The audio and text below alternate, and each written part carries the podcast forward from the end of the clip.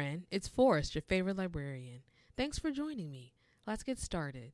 All right, welcome to episode 10 Eye to Eye Black Women Hatred Anger.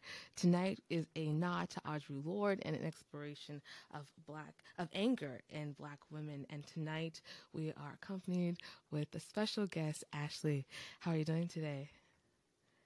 Hello, I'm doing great. Um, happy to be here, and I'm really excited about the topic. So get ready. awesome. Tonight's episode includes four titles that will guide all listeners and readers along. Uh, my two topics, my two titles are Sister Outsider by Audre Lorde and Honeypot, Black Southern Women Who Love Women by E. Patrick Johnson. Uh, Ashley, would you like to share your titles or? So, um, the one I really want to point out is Bone Black by Bell Hooks. Um, this this book is so important to me.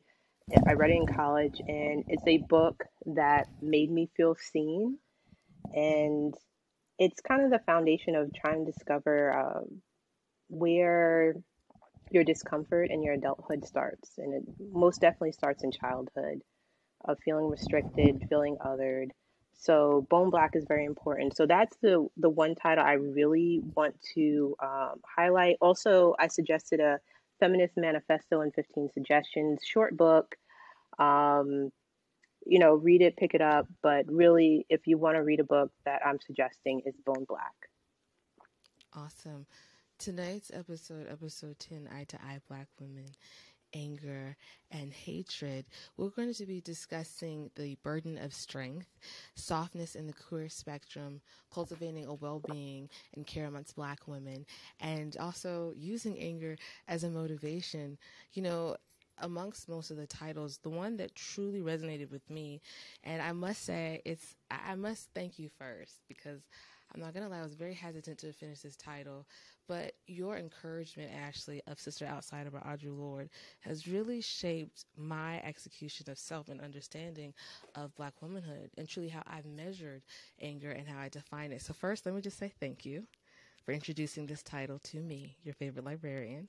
And I am also sorry that I judged Audre Lorde, Sister Outsider, so harshly initially. um, but simply how she defines uh, anger. Um, I wanted to share her definition, which is on page 152, of what she believes anger is, as well as hatred. And it reads on page 152 anger, a passion of displeasure that may be excessive or displaced, but not necessarily harmful. Hatred, an emotional habit or attitude of mind in which aversion is coupled with ill will. Anger used does not destroy, hatred does. And so, when you hear that definition, first, do you believe that it is an accurate interpretation of both words? I believe so. I believe so. Uh, like for anger, um, anger is synonymous with displeasure, discomfort, um, othering. It's it, it's really a signal that like something is wrong. There's some type of wrongdoing. So I, I do agree with both definitions. Um, mm-hmm. Um, I do believe anger can be useful. I do think hate or hatred is something that's insidious that can eat you alive. Um, mm-hmm. So, um, and that's why we're speaking about anger because I do think Black women or Black queer um, individuals should utilize anger to guide them mm. and navigate through life. Mm. Do you believe that there's also possibly a sense of a weight or a burden that anger can carry? Because there's always attached with anger a sense of strength that lacks a duality of softness, a duality of being gentle or being held gently. I don't, I don't think anger has anything to do with softness or being cared in a gentle manner. Um, I do think anger has its own arena. It has its own purpose that's not mm-hmm. connected to one's yearning to be handled with care. or softness mm. or expression of softness. Okay. Uh, I believe anger, as Audre Lorde has says, your fear of anger will teach you nothing. I. I do think there needs to be acceptance of anger. Mm-hmm. Um, I do think um, for Black women, Black queer people, there is a fear of anger. Um, and and when you have a fear of anger, there's this overwhelming discomfort within yourself. Mm-hmm. Uh, you make yourself feel small. You make yourself feel small because you, you don't want to upset the world around you with your anger. Mm-hmm. And it mm-hmm. makes you a shell of yourself. Mm. And I believe that's why anger should be used as a tool to make yourself as full as possible, to take up as much space as possible. I appreciate your interpretation of taking up and also executing as much space as possible. It reminds me of Kimberlé Crenshaw's definition of intersectionality, which initially was to articulate black women at all the intersections that we represent, but how we're snubbed of our personhood and so much of our versatility at many avenues. You know, black women are expected to use our anger primarily in the serve in the service of other people as our salvation and also for their learning, Audre Lorde begins by saying that all black women have an inner reserve of anger and that she has spent her life throughout the text of Sister Outsider, as she said, learning to express her own anger properly rather than suppressing it. I mean, with films like one of my favorite, which is a great fi- French film, uh, the 1966 Black Girl, as well as one of my favorite queer representations of ad- adolescence, which is the 2011 Pariah both illustrate examples of family dynamics that shape how black young women and they're almost on the edge of not even adulthood, but as the last, the horizon or sunrise of childhood, you see how black women define sisterhood through a mother daughter relationship as well as maintain intimate bonds. I wanted to ask Do you believe Audre Lorde's definition of an inner reserve of anger is accurate? Do all women, particularly black women, utilize that source to drive them forward in various avenues of their life? Yeah, of, of course. The inner reserve, the well stock stock arsenal of anger, as you said, um, it, it's there. Um, and how can it not be there? I, I remember I was talking to a friend this past week, and I was talking about this podcast, and she asked me if I was angry. Mm. I was like, but of course, of, of course, why wouldn't I be? right? Really? And I think, you know, anger gets a bad rap as people full in rage, you know, throwing plates, flipping tables. But anger is motivation to me. It's a motivation to step away from the restrictions society has put on me, that the community has put on me, and mm. even what I've put on me to really step out the box and be more. So, yeah, the inner reserve of anger is true, it's real. Um, but you do need to balance it um, because it can tip you off kilter if it's not managed correctly. Um, but anger is very important to me. So you definitely value anger. I truly, I agree in many ways of how you can utilize anger as motivation, as well as that you need to find balance as life creates an ebb and flow. But, you know, Audre Lorde opens up eye to eye black women, hatred and anger with the quote, where does the pain go? What, excuse me, where does the pain go when it goes away? And I, I want to maybe raise that question tonight. If anger is a motivation, where does that pain go? Where is the residual? What is the after effects? What are the also takebacks? If this is a reserve, there must be a, a flow. How do you express this anger in positive ways if it is so traditionally interpreted as a negative or saturated in certain ill interpretations? So what I take it you're getting at is like, so if anger is this guiding force, hmm this guiding light, when you utilize it to motivate you, is it still there? Right? What does it transform to, into? As Audre Lorde mentions, you know, you need to find something to replace it. So th- hmm there's some introspection. It's like if I'm using this anger to motivate me, I can I can't stay this level of anger angry all the time. And one thing I think I had to really deep dig deep down, down inside me and discover is like, what do I replace it with, right? As you said. mm And for a long time, I, I didn't know. Is this the anger was what pushed me along to achieve goals, check the box, do this, do that. Now I found that replacing it with joy, with fulfillment.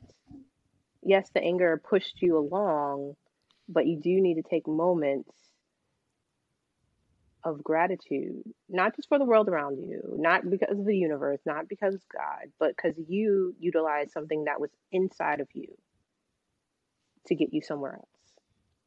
So mm you need to, you know, take the anger and transform it into gratitude, joy, love for yourself, um, some form of self care, uh, mm to not be in this continuous cycle of anger.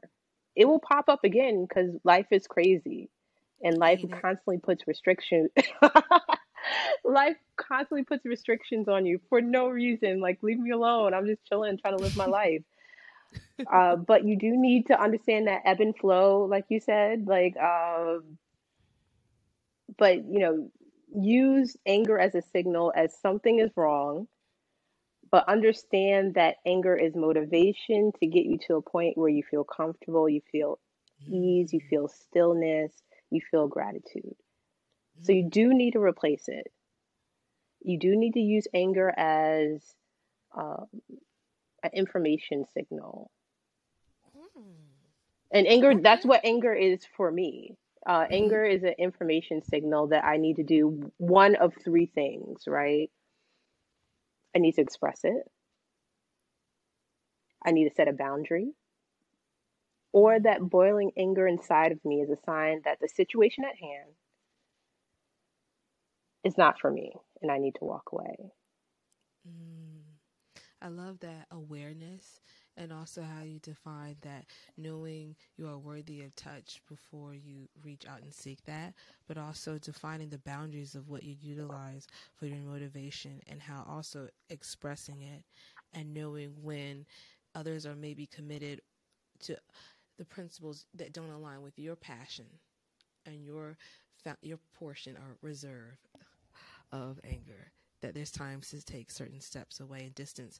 You know, in Sister Outsider, Lorde explores what many defines as the trope of the strong black woman throughout many of her examples through childhood with Lexi, through her relationship with her mother, as well as coming into her own experience of how we always sometimes as black women project our anger towards one another subconsciously and also consciously.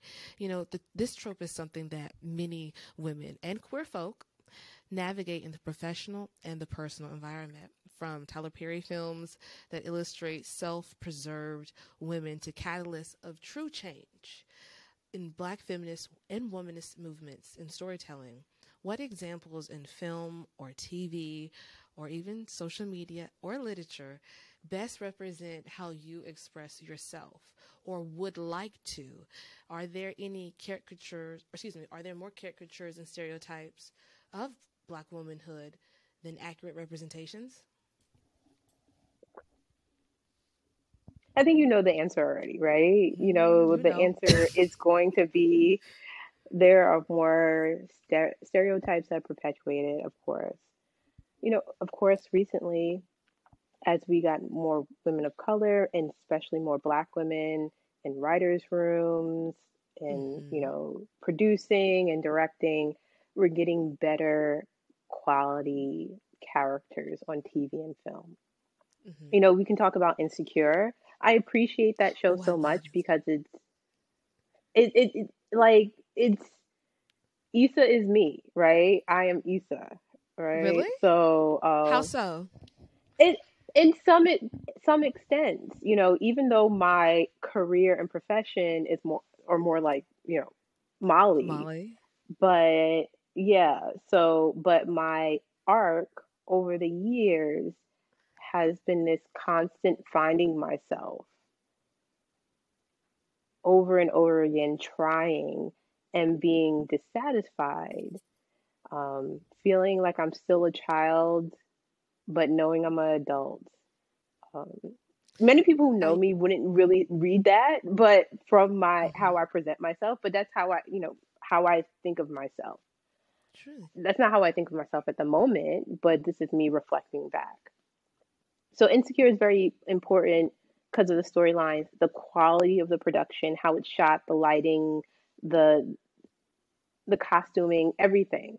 So I do think that's a great representation of black women, black men, late 20s, early 30s.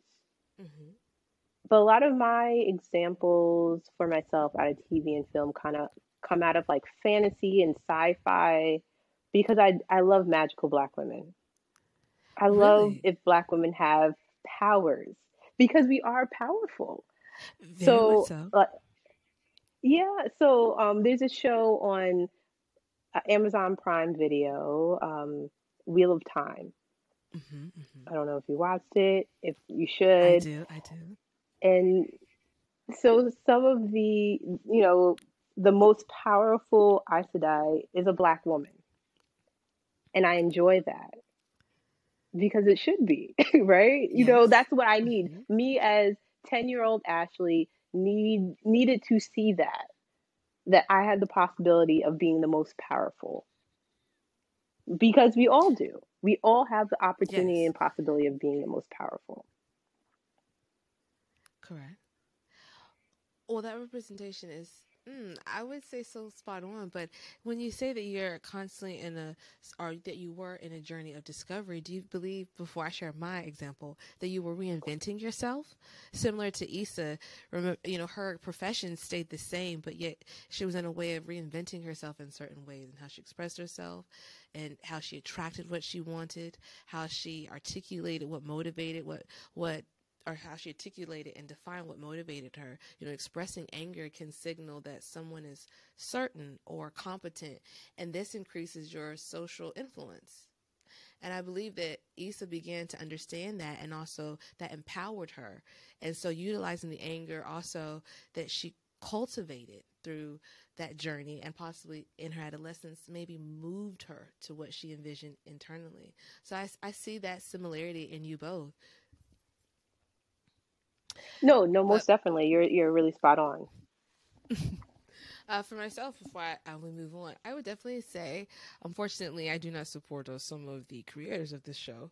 Uh, but uh, A Different World's Freddie, I love simply because she has, she creates a space for weirdness and otherness that isn't a part of the traditional uh, weird or nerdy or uh, girl next door understanding of black youth or um, and so also the examples on that show i truly it really resonates with me but also i really really enjoy because this is one of my favorite novels uh sassafras i mean indigo from sassafras um I, Sassafras, uh, Cypress, and Indigo by Shange. I love Indigo simply because of the bravery and the also her awareness of self, not the double consciousness, but the existentialism that's just really examined and how she takes each step so intentionally through her womanhood.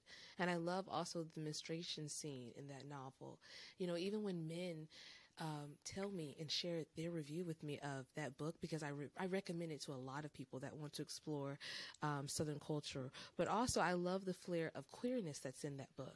And when men read that title and they share with me the menstrual scene, as well as how one sister has different partners, but how some do not, some do not receive her.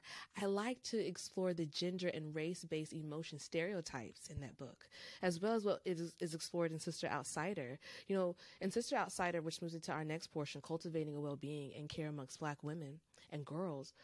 cultivating a safe and brave space for Black women is becoming a common focus in many communities. You see it on social media. It's become of many uh, corporate brands for marketing as well as articulating their core audience. Many social movements, even, are centered around the liberation, the rest, and compensation of labor for Black women, as historically the journey to personhood for the community reflects a history of inequalities. But in the title Sister Outsider, Audre Lorde mentions an Eye to Eye Black Women, Hatred, and Anger, which is on page uh, 156. She mentions Black women absorb the hatred of most societies from a young age and even learn to feed off of it. She gives several examples and instances in which she gradually becomes aware of white people's hatred of her as a child. So there's an intersectionality and also certain, not complexes, but consciousness that she's arriving to as a child. There's a lot of emotional labor there that's also being conducted. What circulated or popular interpretations of Black womanhood properly include a range of emotions that include anger, aggression, self care, and assertion. What specific emotions are weaponized by people of color?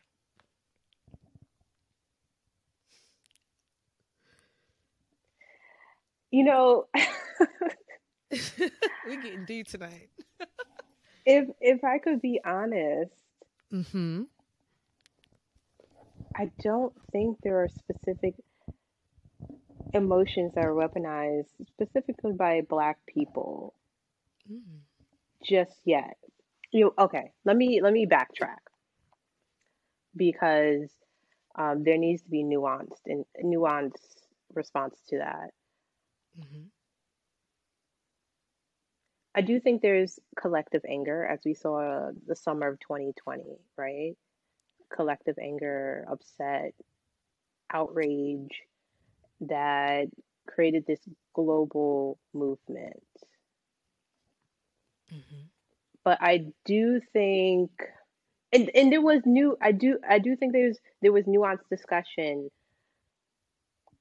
kind of, in in you know the mass media amongst Black people to understand our stories, specifically Black women, Black trans women, Black queer people, more so Mm-hmm. than in times past.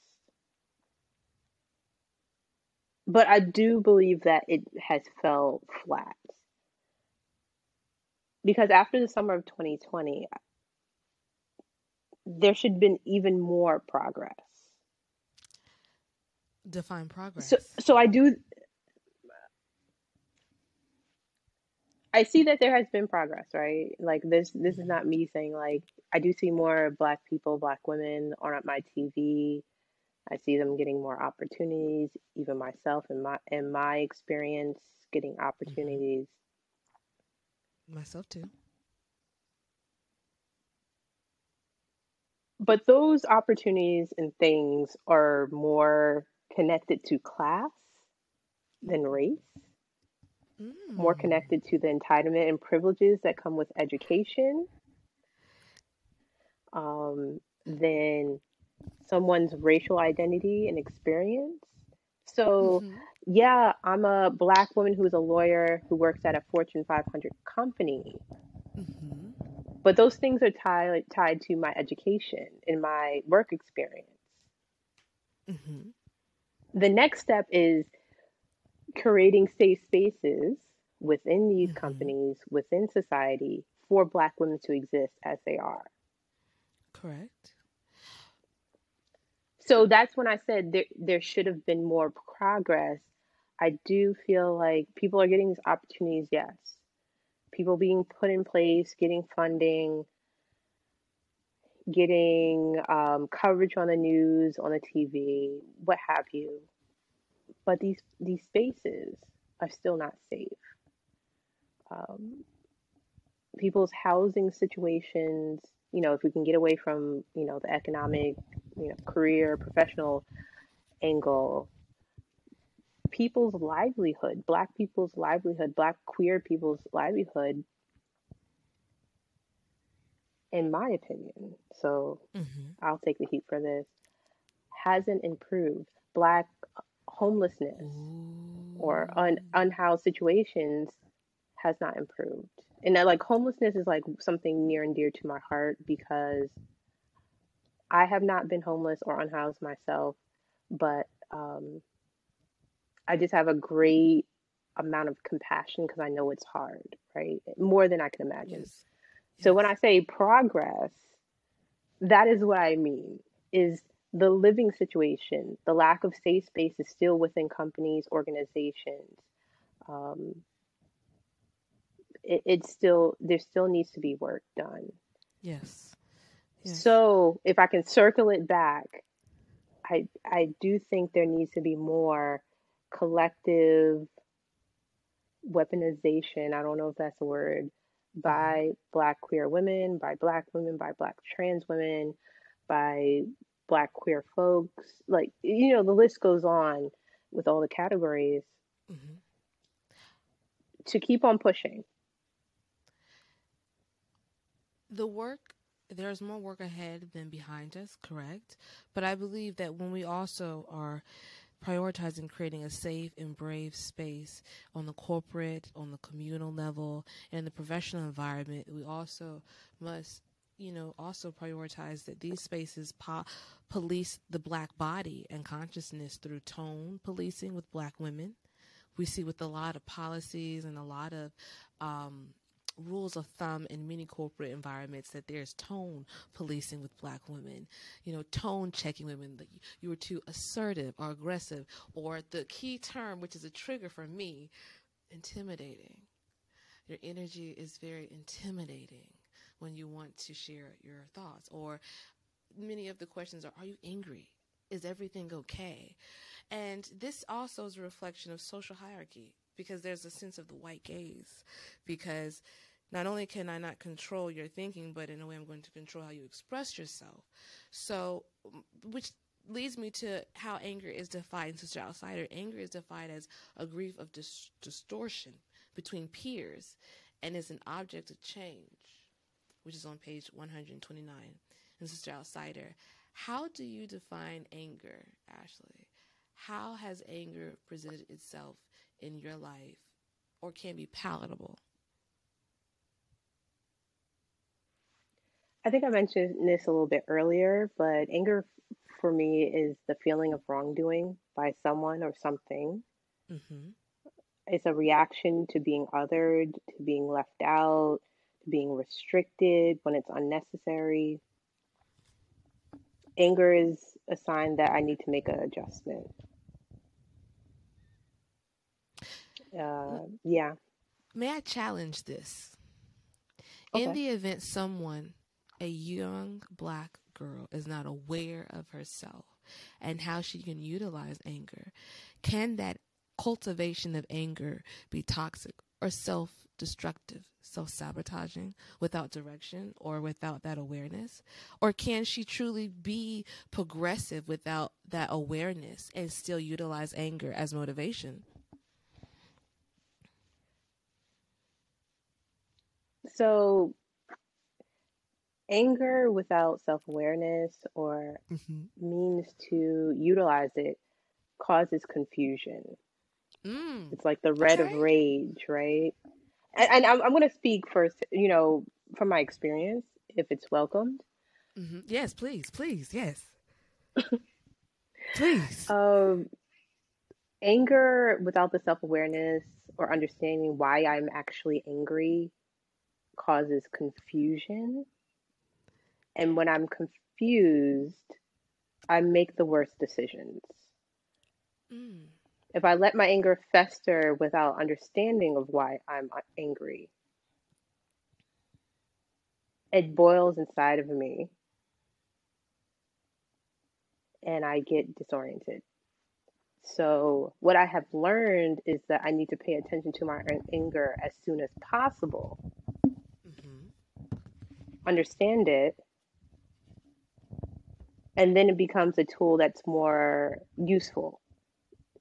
Um, but for the young girl who's angry, and she may need someone to talk to a mother, aunt, a sister, you know, getting access to therapy is hard, but if she can get to some type of support group to understand her anger, she can utilize it. Because this Mm. anger without self awareness or understanding is just just mushy. It's, Mm. confusing. It's blurry. I like how you illustrate that equation anger without self awareness or even a compass of identity possibly equals confusion or greater results. You know, Audre Lorde says in Sister Outsider that there are many occasions in each of our lives for righteous fury multiplied and divided. That black women are being told, even at a young age, that we can be somehow better and are worse, but never equal to black men, to other women, to human beings. And that intersectionality brings me to the snub history of queerness and how queer, the queer spectrum also includes many contributions of the black experience, but that softness in the queer spectrum are often not paired together as anger and black women are always historically you know Lorde beautifully explains my anger has meant pain to me but it has also meant survival and before I give it up, I'm going to be sure that there is something at least as powerful to replace it, as we mentioned with joy, excuse me, as you defined and mentioned as joy earlier.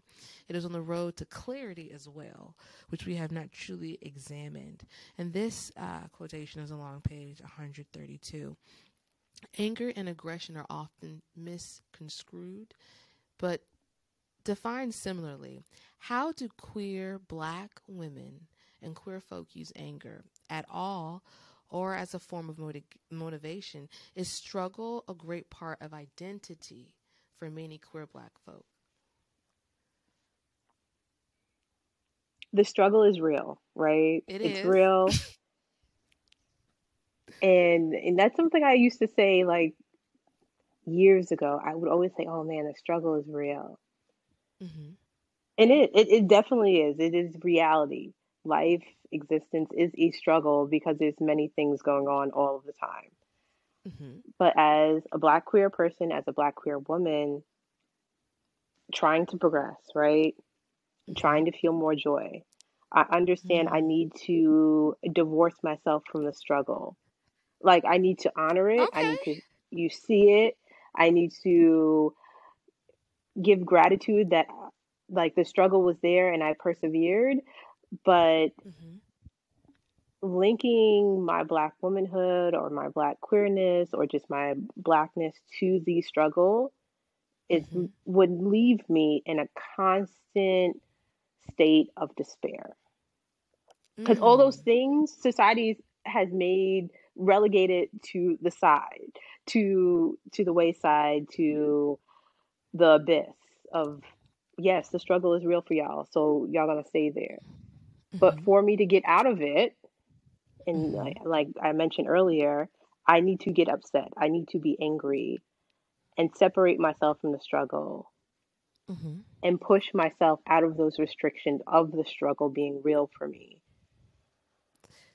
And all i could say is for queer black people use anger to make yourself more comfortable in your queerness. Hmm have the audacity to be the full you full blackness Mm. full queerness or whatever your identity may be um, because if you marry yourself to the struggle too much you will stay there Mm.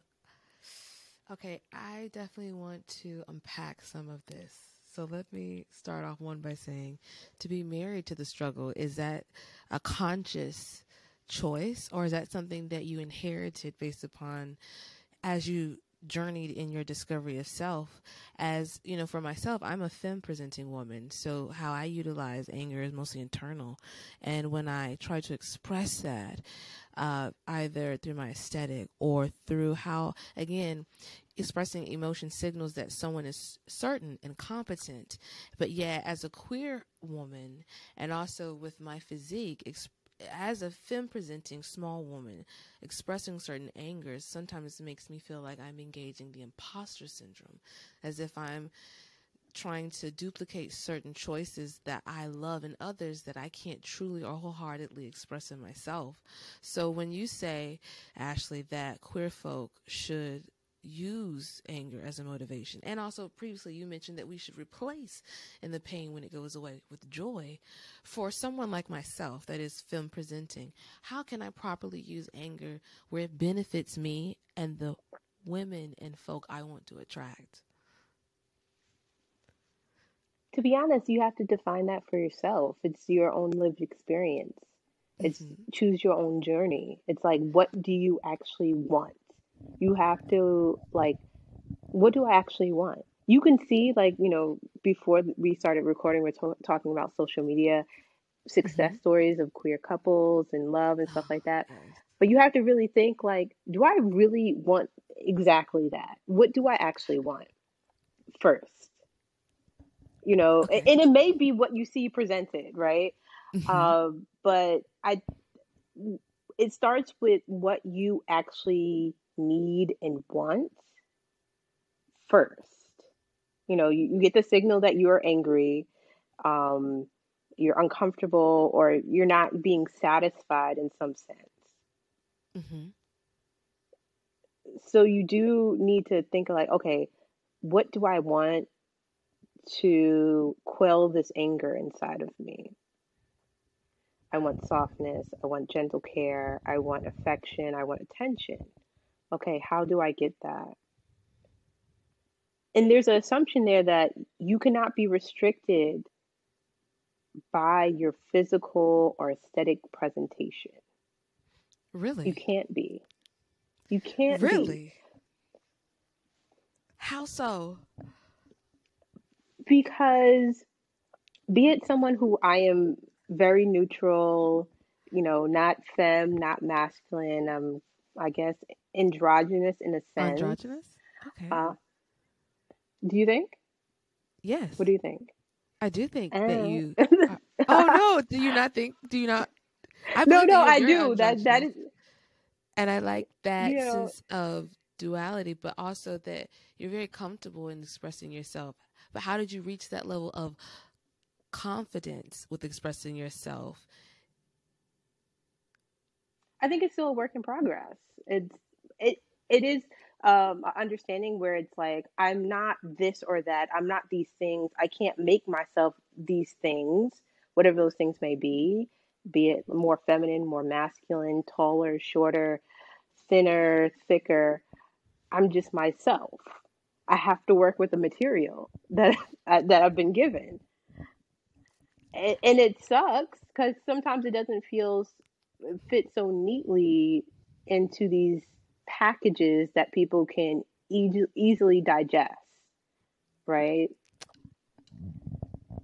Okay. So it's like, okay, go ahead.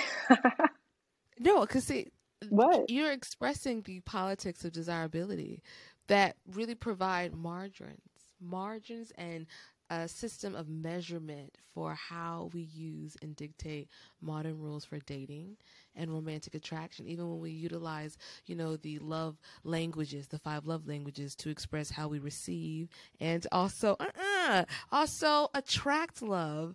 But how do queer black folk utilize anger softness and aggression to navigate finding romantic love, if there is a fluidity there with identity and expression, how can we use that as a positive? To be honest, in this mm-hmm. in this realm, right? In this realm of romantic attraction or even like non-romantic attraction, I do think even pl- platonic situation, there's some type of attraction, be it not aesthetic or physical, just attracting people, your tribe, or in the in the realm of dating. Mm-hmm. Again, in my opinion, I don't see where aggression comes in. really? R- really? Let me let me let me build this. But is this for me and how I'm looking at at dating now that I'm getting back on the dating scene now and really figuring out what I actually need because Okay. I've dated the full spectrum of folks. It's been interesting. It's been a wild hmm ride. Ooh. But my focus my Mm. focus now is softness. I mentioned this before, gentle care. I'm using that like those things, communication as well. People al always want to say that they're blunt, right? But cannot hmm communicate. It's wild. But but Must be a softness, Pisces gentle care, maybe. Um, you know, I told you before, I don't the zodiacs are like when people are like, oh, she's such a Leo. I'm like, okay, like Shout, shout out to the. Pisces. But I don't y'all are doing a great job. Um like I, I really don't put too much weight on zodiac. No one killed me. I Oh. just try to I, I just try to like really be pay attention to the person in front of me and they'll show you show me who they are, you hmm know, despite any zodiac affiliation. Anywho, um this next phase as I'm getting older, softness, gentle care, really commu- com- communication, like having those tough conversations are hmm important. Yes, I want someone who is aesthetically and physically attractive. Yes, I hmm want someone who's successful. Yes, I want someone who's confident. But how does that person care for for me or anyone, right? hmm Am I allowed to be soft, gentle, a little messy without being taken advantage of? So that's why I say softness is so important, especially in these intimate, romantic situations. hmm Can you be not on point all the time? Can you say, can you Mm. say, I need some attention and some love right now? I had a rough day. Mm. Can you say, hey, you're yelling at me. I really want you to bring down your tone because I just, I can't right now. Mm-hmm. Well, some communication. Can you say provides any of those things? Well, yes, but you know, Ashley, some communication provides a level of visibility that some people are not ready for with their partners. You know, some unhealed traumas, if not addressed, are presented and summoned in your romantic relationships. And many queer folk, especially in, you know, same sex relationships and in the women community and in the queer in the black queer intersection, there is a level of violence there, not only just physically but verbally in how we communicate to ourselves, but also that there is a lack of gentleness and softness that Audre Lorde says is is one of the conclusions, one of the answers. And one of the requests that is needed, softness and gentleness. But you know, you mentioned that you do not, or have not, excuse me, and uh, please correct me if I'm wrong, that you have not experienced any aggression in the dating field. And I really want to challenge that because No, no, no, no, no. I'm not saying I haven't experienced it. I'm not saying I haven't experienced it. I'm just saying it's not hmm useful. Um, that's what I was saying. It's Mm. not useful. It shouldn't really Oh. Like maybe if you're experiencing aggression, that should be something utilized to get away. But far as hmm using using it aggression to your advantage, you shouldn't be doing that. That's too much. Because, like you said, in the queer black community, there is a lot of domestic violence. There is a lot hmm of physical, mental, emotional terrorism. Mm. You Mm. know, a- a- and um, people are experiencing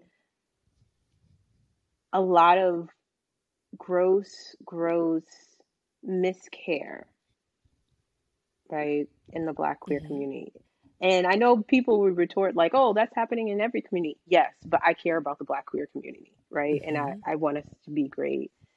Um, and it is due to a lot of trauma that people are experiencing on both ends people who are the aggressors and people who are experiencing the aggression. hmm And what does that come down to? Lack of self awareness. Well, lack lack of healing as well. Like I have compassion, right? I have compassion yes, as far as people go through shit, excuse my language, you're fine. and they don't know how to deal with it. Because as I said before, life is crazy, right? It is ebbs and flow. And it and they just go along like everything's okay, and they get into these intimate um, situations, and there's aggression, or they experience aggression from the other person, and they don't know how to deal. Well, let me present. me i'm i'm no i'm no mental health expert and you know that's when you know mental health experts thank god for them. You know i love hmm my hmm therapist. She's been so Shout out to mine. lovely. You know i love her to death. That's when they come into place. And i'm i'm very thankful there's more black queer people who are getting to the mental health profession because it's needed. People who are black and hmm queer who can understand and speak to us because the hmm aggression is the reason why as I said before, the emotional and mental terrorism within the Black queer um, community is happening because we have so many hmm unchecked things hmm that haven't been explored, that we haven't healed from. I do believe So that's why I focus on softness. I love Mm. softness. That's what I want to experience. That's my change in adulthood. Being like, feeling like a full, real, realized Black woman. It's like, oh, I want to be soft. Mm. And it's not even linked to feminine presenting or masculine presenting. Like, no matter whatever your gender expression is, you should be handled hmm with care, gentle, soft. Someone should be caring for you. You should be caring for someone. So, like, that is, should be the focus. Mm. Mm. Mm. Okay, now I'm about to be a You like that or what? neutral. I Oh, do, God. but now Oh, I'm about to be a chaotic neutral. so this is where I'm going to be uh, chaotic, and then I'm going to be neutral in the end, like a sour sweet kid. Oh, So okay. possibly I am toxic then, um, simply because if we were to utilize your definition of unchecked traumas and how they truly affect our community as Black queer folk, but also that prioritizing your mental health, I too see a therapist. I love her to death. I also, through my history with other therapists, I made sure that I wanted my current therapist to have similar intersections or an identity of myself so they are too queer. Because i you know a part of me was like i'm tired of talking to white women and white men about me. I feel like i'm giving them cheat codes. And that is really affecting me with giving my truth in this room. So i think i need to take my black ass on to go see somebody that has lived in blackness or or contribute to the black experience throughout their childhood and through their existence period. And so I want to raise this question to you because, as a femme presenting woman myself, as I have experimented with my expression, I have discovered I gain more success with feminine presenting women when I utilize aggression because I am often perceived as being soft and also to receive it as well.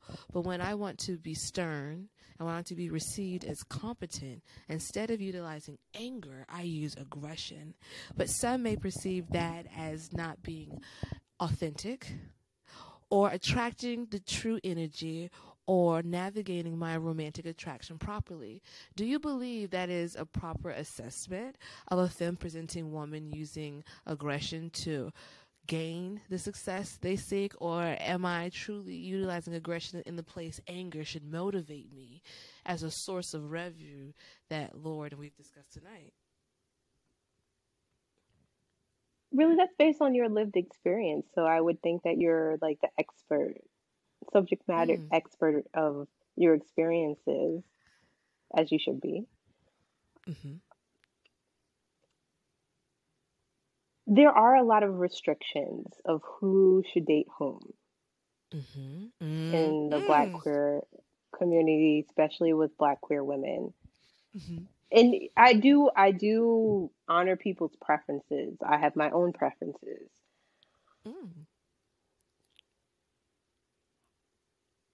But I do think sometimes preferences are restrictions of what Really? or whom I do sometimes like How? because if so, if someone comes before you and they provide if there's attraction, you know, physical attraction, but also they provide the emotional support that you need. You should explore some type of intertwinement with them. I guess that's a new word of entanglement because it's more than femme mass, femme femme, mass mass. It comes down to who can care for you and who who you are best to care for. Um, I, I, Yes, but so uh, I'm gonna I'm gonna throw on if if we're gonna be truly chaotic, be it that I'm someone who is you know, like I said, I don't squarely fit in any box, and that bothered me for many years of like, oh, okay, what am I and how hmm should I present? And now I'm in the realm like, oh, I just don't care, you know. Um, hmm and someone who has a bit of body, you know, um, Mm, okay, body yada yada. Okay. that aligns me, girl, A dry, you gotta more. brag on yourself slickly. Okay, go ahead. it, it, you know, you know, quiet brag, quiet brag. Um, that aligns me more with being more so feminine. And I'm proud of my body. I work on it. I work out every day. Okay. I be, I diet. hmm I drink We see. water. Take vitamins. Okay. Uh, Mm-hmm. we see. ridiculous. hmm We see you Oh, live your best life. oh. I'm trying. I'm trying my best. That's all I can do. Uh, you know, I I realized like, oh, I should I be ashamed that my body is more feminine presenting and I I need to like bulk up or lose a bunch of weight and be thinner, it, what have you. hmm And that's why I say just just don't care. Like it's just But whoever's though, whoever's for you, Ashley? It's hard to, especially in our community, because mask and mass women are often received negatively in our community, similar to femme and femme. When you see that femme and mass relationships are so circulated and also celebrated, so there are politics and a bureaucracy that dictates our community as well. When you see a a hundred masculine percent. presenting I, I pregnant woman, it's not received as positively as you would other women. yeah, a hundred percent. And this goes back to using anger as a tool to not care, right? It's just like, yeah, I'm not well received because I'm a masculine presenting woman and I'm pregnant. I wanted to get pregnant. I want to have a child. Yeah, I'm angry because I'm a feminine presenting woman woman who wants to date another feminine presenting woman. Uh, yes, I'm angry because I don't fit in any box, and this makes it hard to really pursue anyone. Mm-hmm. Not really hard, but it, it, it does make it, I do have to. I, I do have to um it's a bit more uh conversation I need to employ when I am trying to talk or date um someone. Yeah, I'm angry, but for me personally, I use that anger to not care. Like, do you like me or do you not? What what are we doing here?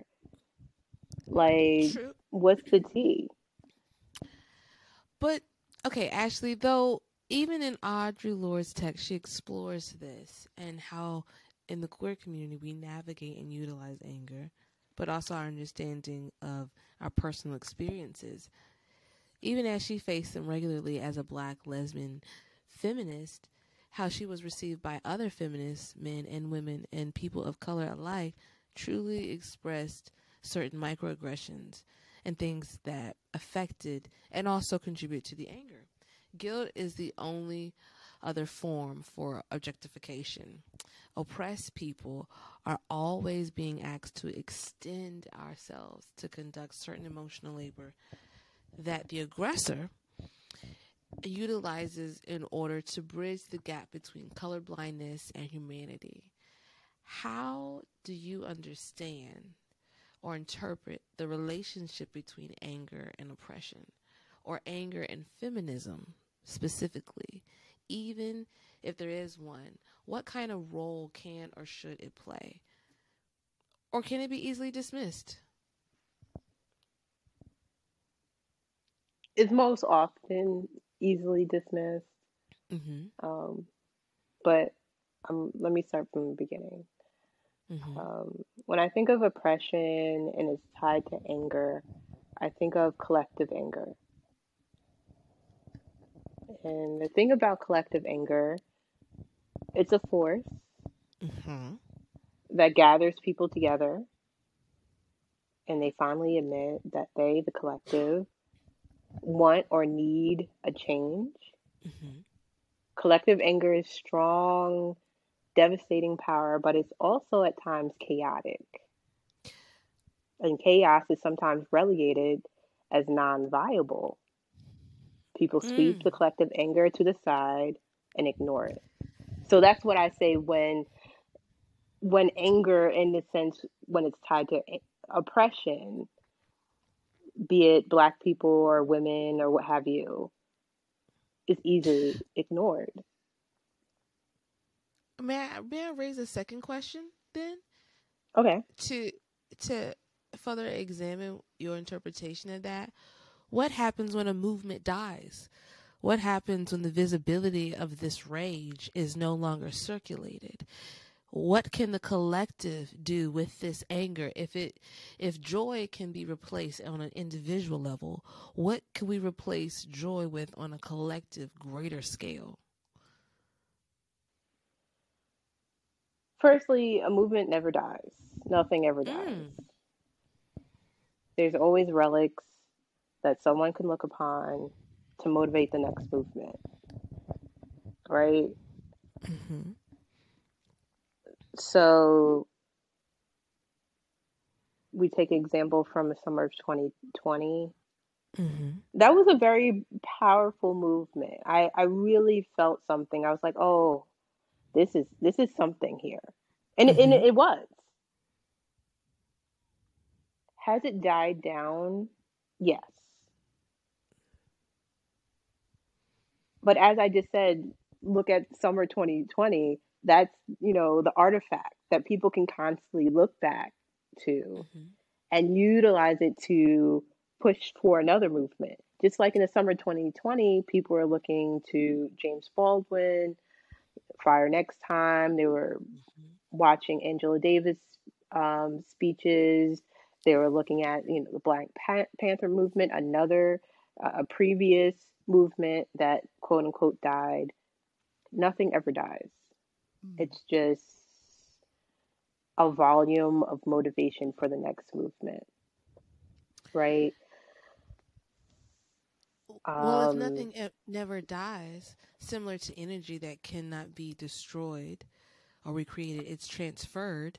Do you believe that that collective anger is inherited or developed?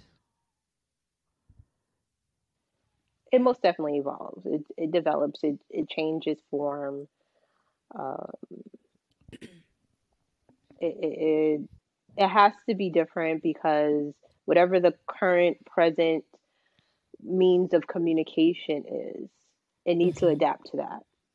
So that energy definitely, or or example, definitely is interpreted, translated, transcribed in a different means. But when you boil it down, the substance is the same. The, the substance is substance is oppression, anger that boils out of that oppression, and that in the anger that motivates these people, the collective anger, the individual anger that forms into a collective anger that motivates a movement.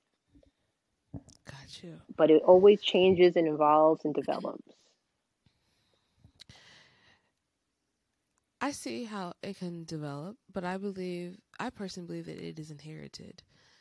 Similar to certain post traumatic slave syndrome and traumas that are unhealed in our parents or a portion or a part of our environment. Not that we are products of our environment, but that certain conditions condition the individual without the awareness or the fulcrum that provides a balance with mental health or mental health resources or professions.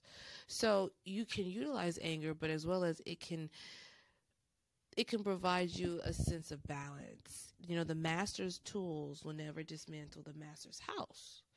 Audre Lorde beautifully explains this, which is one of my favorite also chapters in Sister Outsider. Thank you again for introducing me to this beautiful title. Oh my gosh. But Lord E. Patrick Johnson, who is the title of one of one of tonight's titles, uh, Honeypot, Black the Women Who Love Women, who is one of my favorite black queer authors, and just his just the space that he provides when you open each title, whether it be Sweet Tea, an exploration of black southern men, or Black Queer Southern Women, which is also by E. Patrick Johnson, the oral history, I'm seeing every time I open the page. There is an expression and also visibility there. But Ashley, I wanted to raise the question to you. Anger is one of those passions that Lorde said we keep too bottled up and thus disempower ourselves. I believe this to be true for most women at any intersection, but the best way to recognize the master's tools to consider Audre's discussion of them pressure between institutional goals of the master's tool and personal commitments. It's a it's a fixed balance, truly. We see that in the corporate world as we explain and how there needs to be a space, but also how certain policies and politics police the body. Can anger, my question to you, or presence of anger provide balance? Can anger be considered a part of the master's tools, especially in dismantling social injustices and racial and biases and implicit biases? Uh, of course, anger creates balance. It balances against victimhood for me. Um, you need anger to motivate you to fight against being a, being victimized over and over again it gives you that push to believe in yourself. It gives you that push to believe in your vision, to believe in betterment for your community. Anger is a source of faith that things should be better and mm-hmm. can be better. So, yes, anger is a tool to balance against the constant victimization of oppression. Mm. Is it fair to say that you mentioned earlier joy replaces anger after pain leaves you? Is it safe to say that faith replaces anger on a collective and on a grand scale as we journey through that? Most definitely. Uh, with the collective anger, you also need to have in the back of your mind the faith that things should and need to get better.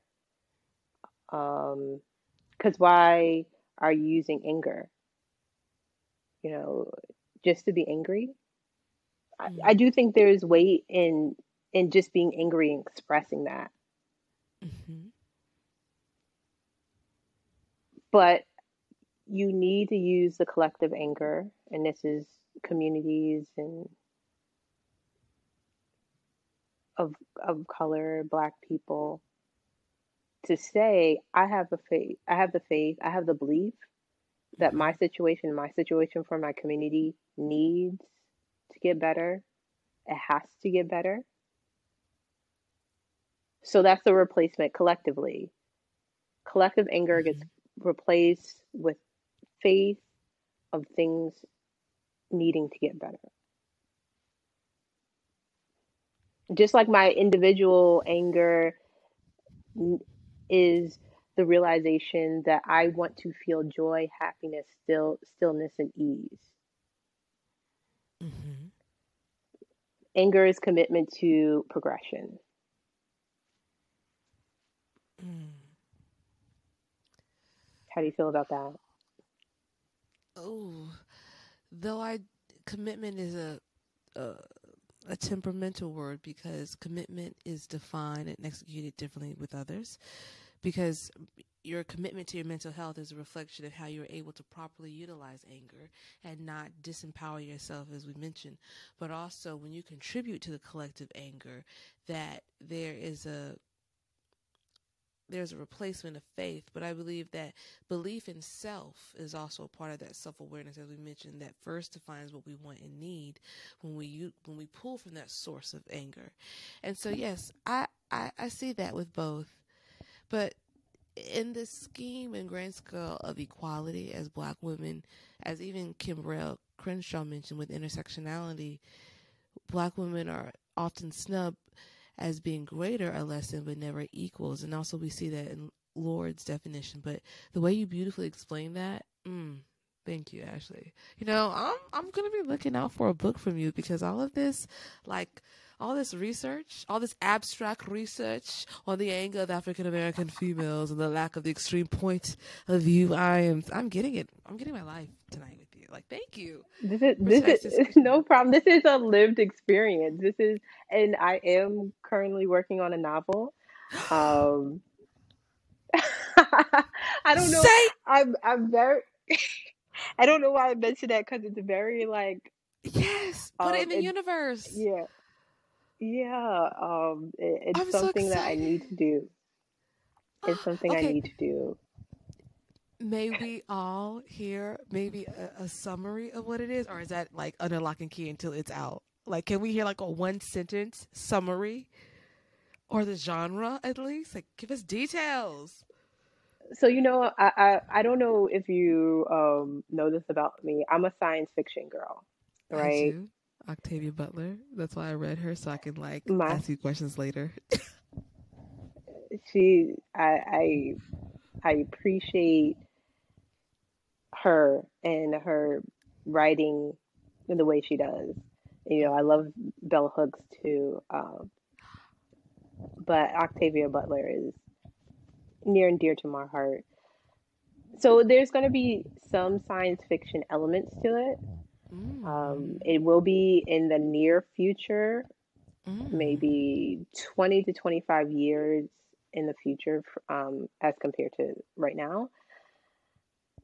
But there will be themes that you you like black women, specifically black women between the ages of 25 and 40, right, have experienced in corporate America, in society, in their community. And my hope is how when I read Bone Black and how I was like, oh, I feel seen. Is I just hope that just one young black woman or black woman or black queer person Mhm. feels seen. That's m- my element, and it's it's going to delve into dire mental health issues and trauma, Mm. some of which were induced by her own community, and balancing or dealing with imposter syndrome at, in the same vein Mm. at work, dealing with lovelessness Mm. and wanting to have a, a, a romantic connection, but then also wanting to be left alone. Mm. Is this And how how that informs her purpose in life to keep on going. What? is Is this this title sim is this title subtly biological biographical? There's some elements. There's some ele- elements that come from my own journey, but there's also Mhm. some elements that I learned, you know, speaking to close friends. Um, so it's it's a mix. It's really my look at what it means to be a black woman. And there'll be many different Mm. types of black women. That that's the point. There there'll be so usually in stories it's like the superhero black woman, and we talked about this in like depictions of black women in TV and film. Mhm. It's like the superhero black women that can persevere through all trauma, or the constantly victimized black woman who learns to love herself despite the you know the victimhood. Mhm. But what about the black woman who just like doesn't give a fuck? Like what what is going on? Like that that is going to be the number one thing. And I if if there's anything that is like coming from my life, there that's that is me. It's like what what do y'all got going on? What is going on here? Trying to We don't need to do out. any of this, especially or just like like especially in the black for black queer women when it comes to gender roles and stuff like that and hmm presentation. It's like you know we gay. We don't got to do any of this. Any of this. Zero percent of it. like but True. The but rules like are a lie. really the rules are do not exist. really they don't exist. But it's really going to expand that just to all elements of the lead character's life. Like i don't have to do any of this. Hmm but to be deemed successful i need to do some of these things. Hmm and just battling with that. You, you have to play the game and, and you have to realize even though you play the game you don't need to become the game. Mm. you don't need to define yourself by the game. Ashley, mm, Ashley, Ashley, let me challenge that though, because if you are in a constant journey of healing unaddressed traumas, it is easy to take on the characteristics of your oppressor when you are still in a cycle of functioning in a silo or oppressed. It is very easy to assume those same qualities and express, as we see even in Audre Lorde's um, title, Sister Outsider, and in your book, Bone Black, that some of the violence that we receive is from the hand of other black women. And we also are conscious of the violence we also project onto other black women because of our subconscious awareness of self.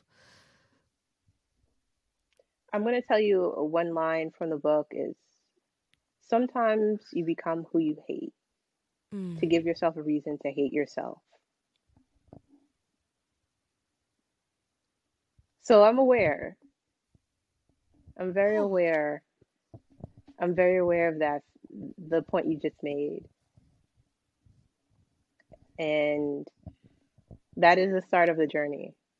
Yes, that was, that was deep. Trying to Um, cry on the record.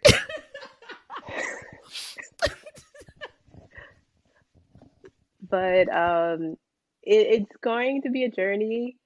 Um, I've been writing little snippets here and there um, for the past two years, but uh, I I want to dedicate the next three months to completing it. yes. So I'm saying it. I'm saying out loud, so it, it must go. It must must be real, Mhm. right? Um. So yeah, I, I understand. Just taking on the qualities, negative qualities, as a means, like a cheat code to assimilate to Mhm. become acceptable, Mhm. Mhm. and then hating yourself for accepting those qualities. I understand that. Mhm. Hmm. I So guess that's when I, I oh, go ahead. Oh, go ahead. I was going to say, is that a portion of where some people are attached? Their identity is attached with struggle. Yeah. That's when you become married to the struggle. Really? And, and again, this is just my opinion and just from my, my perspective, my lived experience. It's like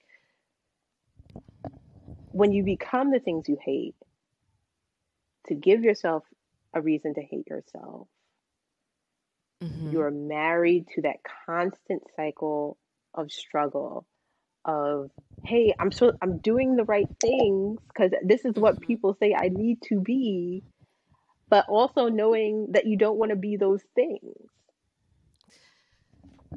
and you actually hate those things.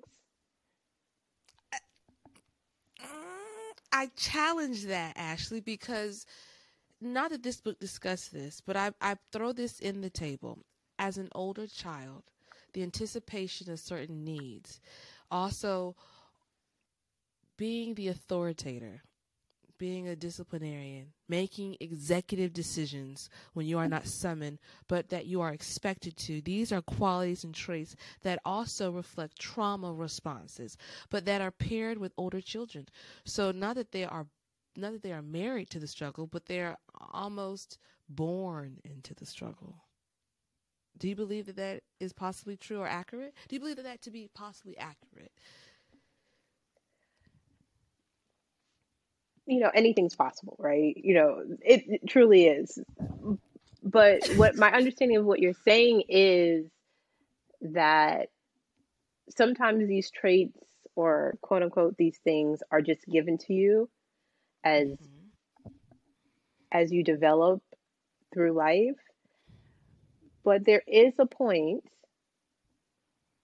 if you do get the tools of personal accountability mm. that you have to look and see if these traits these tools these things that you've been given actually serve you personally serve your vision, your purpose, whatever you want to call it, if they're good for you. Mm. Wow. And sometimes they will be good to you. Like I I'm an older sister as well. I love mm-hmm. to be caring. I love to be supportive. I love to say, "Hey, this is what I know and I'm going to tell you about it and here's this information." Like I'm mm-hmm. always going to be that person with my own sister, with my friends Mm-hmm. because I am an older sister. I mm-hmm. have a heightened sense of responsibility. Mm. I, I don't allow myself to be messy. I don't allow myself to make mistakes, right? These are certain things that I've learned. But I understand, even though I like, I, I enjoy being responsible. Mm-hmm.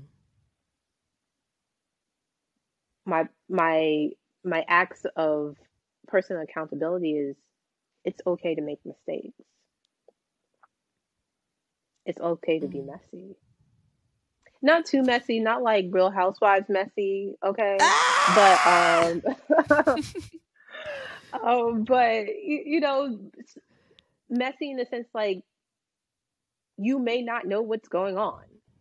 Mm-hmm. You may be slightly disillusioned or confused and you just have to say, "Hey, I don't know what's going on, I need to take a moment. I need to take a beat. Mm-hmm. I need to not rack my brain to figure it out right now.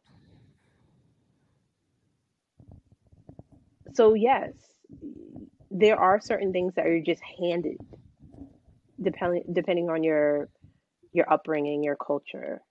Mm-hmm.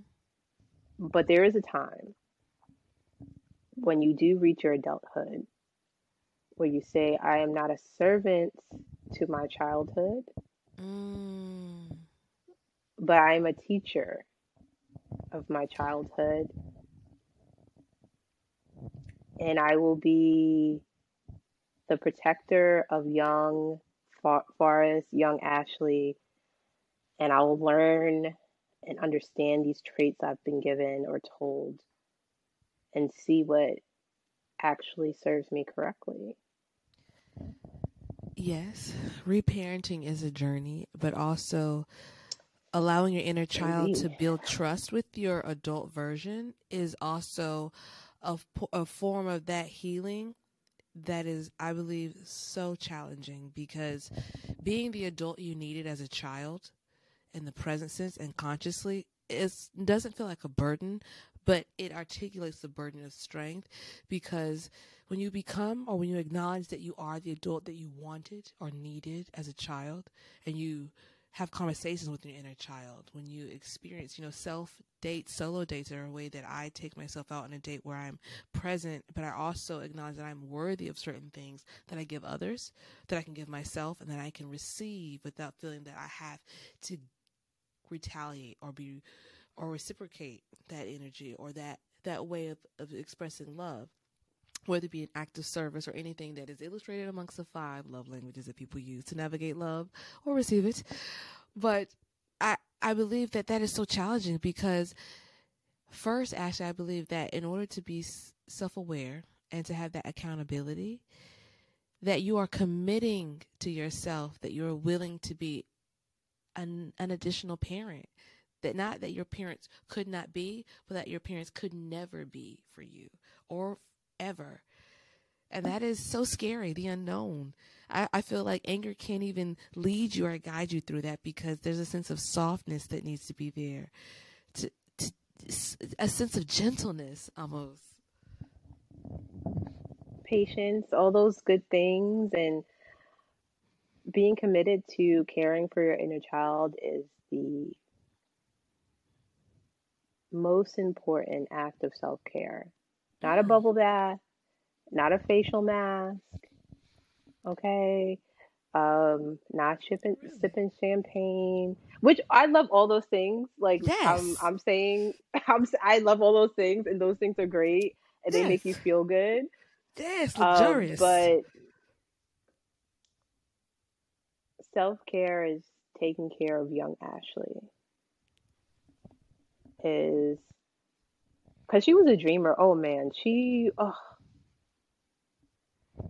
she thought she can do everything, and I She still do. I still th- do. Yes. You're a badass. You know, I can, I can do all, I can do all the things, but um, self care is motivating her to do those things in my now adult form. So I, I I wanted to write, you know, in 11th grade, right? Hmm I was primed to do so. But being a writer, you don't make money, right? Quote unquote, Allegedly. allegedly, unless you get that one chance. Um, um, to write a bestseller. But baby, one thing I know about Adele Ashley, she's hmm always going to be good no matter when, whatever she does. Um, and I say that this is new confidence, right? This hmm is new confidence. This is not something that's always been present. hmm This this new confidence that had to tread through college, through eight years being in the U.S. Army, um, Thank you. through three years of law school. Um, now I'm like, oh, I can do whatever I want. I can do whatever I want. Who cares? You can now do whatever you want, or have you always been Now, doing whatever you no, now. There's a bridge. There's a, a, a point, you know, when I was in high school, I was like, I I really can do whatever I want, but you get narrowed as far as like you have to go to college. And I appreciate going to college. I I, I love going to school. I'm in school right now because I just Really? keep on going to school. Yes, Thank you. congratulations. You know, just getting another degree, not because like, oh, I want to be better than anyone. It's just like a thing I do, right? hmm For you. Um, for me, it is what it is. I just want to learn about this specific topic. Anyway, you know, there was a time period like I need to find a path and stick to that path because my nature is like I want to do all the things. I want to be here, I want to be there, I want to do a little bit of this, I would do, do a little bit of that. But you learn like no, you have to pick a thing. What are hmm you passionate about? I'm passionate about life. Really. I'm passionate about learning. I'm passionate passionate about making beautiful things and seeing beautiful things and feeling beautiful things. But what is that as a profession? If I'm not like a visual artist or anything like that. hmm So I say all to say this is new confidence. This is a gap has been bridged between my childhood and adulthood finally. And now since I'm in a place professionally where I'm like, you know, I can pay all my bills. Like it's never not been a period where that um, hasn't been true, but I, I can explore a bit. So Mm. um, that was a long answer. No, it's beautiful. My last question to you for tonight, I think that ends your narrative so beautifully. Do you believe, Ashley, you are the person you have envisioned? I'm becoming her, Mm. definitely. I'm becoming her. And Oh, You know, you you look in the mirror and you, mirror and you say, "Wow, amazing." Oh, Even though people don't see it for me, that's a that's the tea. what? Like that that You're that is. amazing I appreciate and that so wonderful. Are you kidding me? You inspire me. Even though you know, but people don't see it for me, and it's okay. That's their opinion. Maybe it's like they forget them. everyone is. It's not even that they can have their opinion. You know, I may represent something to them that I I'm not aware of, right? Even though I try to be very open and empathetic and all those things, whatever traits I may have, Mhm. this new confidence I I I've developed and earned over the years, it may trigger them or they may have issue with it, and that's that's totally fine, and they are a hundred percent deserving of their opinion. However, Mhm. Mm. even though people may not see it for me, even though people may pick or throw jabs and stabs, isn't it amazing that I still want to be come the person that I thought I could be back in 2002, Wow.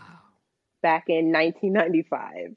Mm-mm. Girl, I'm, I'm showing that I'm old, but but but it, it, it, it, it is quite amazing. Oh, thank you. I have good skincare re-. Oh, okay. Come on, Regine. Come on. Come on, Scan Cat. Drop the deeds. um, but I, I we, we can have a whole another episode about that. oh, okay. it's okay. very we- We will definitely have you for part two. definitely. Um, but it's and I say all the 2002 s- specifically because my English teacher from high school just contacted me on Facebook and said that she wants to send me the letter I wrote in 11th grade that's addressed to my future self. I remember writing it. I don't know what I wrote. I remember it being four pages back and front, oh, and I wrote in cursive, but I, I don't remember the cursive, the, not the cursive, but the substance of the letter, excuse me. Mm-hmm. And I know uh, 11th grade Ashley was still very, very, very, very, very motivated. It's not like I'm not motivated now, but she did, hadn't faced all the challenges I have faced at this point. Mm-hmm. So I'm very interested. I know she would be proud of me, right? Oh, wow. This is so deep and so intimate. That's so it's beautiful, Ashley. And uh, I hate to just keep on going on by myself, but it, it's just so important important because it's like as adults when we look at ourselves and saying, "Hey, I didn't accomplish all I need to accomplish," you have to really think 15 old 15 year old you would he or she be proud of you, right? Mm. And like to really like bring it full circle with like a lot of our topics Mm-hmm. you know being black and being queer and being a woman is it's hard at times. Yes. it's a burden.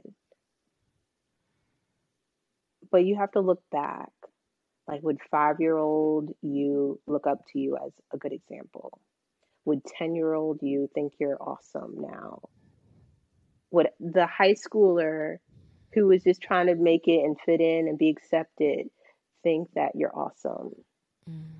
and if the answer to any of those questions are yes you're doing the right you're doing the right thing and just You're keep on freaking job. going like yeah I was like, you're doing a great say? job. I was uh, using the term Yeah. from "You're doing a great job, sweetie" from uh, Yeah, yeah, yeah, yeah, yeah. yeah, yeah, That- yeah. That's the key. It's just like, oh man, you're you're a fucking rock star. Just keep on going. I think that takes some of the burden. It does balance against anger. Um, Mm. it balance against being overwhelmed sometimes. It balances against depression or any other mental health issue uh, people of the Black queer experience may be having. Would you be proud of yourself? Mm. Mm. That's a question that I need to raise, but to myself more often than to define maybe how I define my also current happiness because I do feel like the younger me would be proud of myself, but I want to explore that more. So, thank you for bringing that to my attention, Ashley. Oh my goodness! First of all, I extend the highest and the and my wholehearted gratitude for you, your presence, your energy, your perspective, and just simply you being you. Thank you for gracing and honoring us and everyone under the sound of our voice and every reader with tonight's episode. I appreciate you. Thank you for being here. Thank you for having me. This is a great time. Uh, hopefully, everyone enjoys it, and um, I'm always open to conversation. Awesome. Before we go, did you want to drop any social media tags or where anyone can find you, or any projects to look forward to in the near future?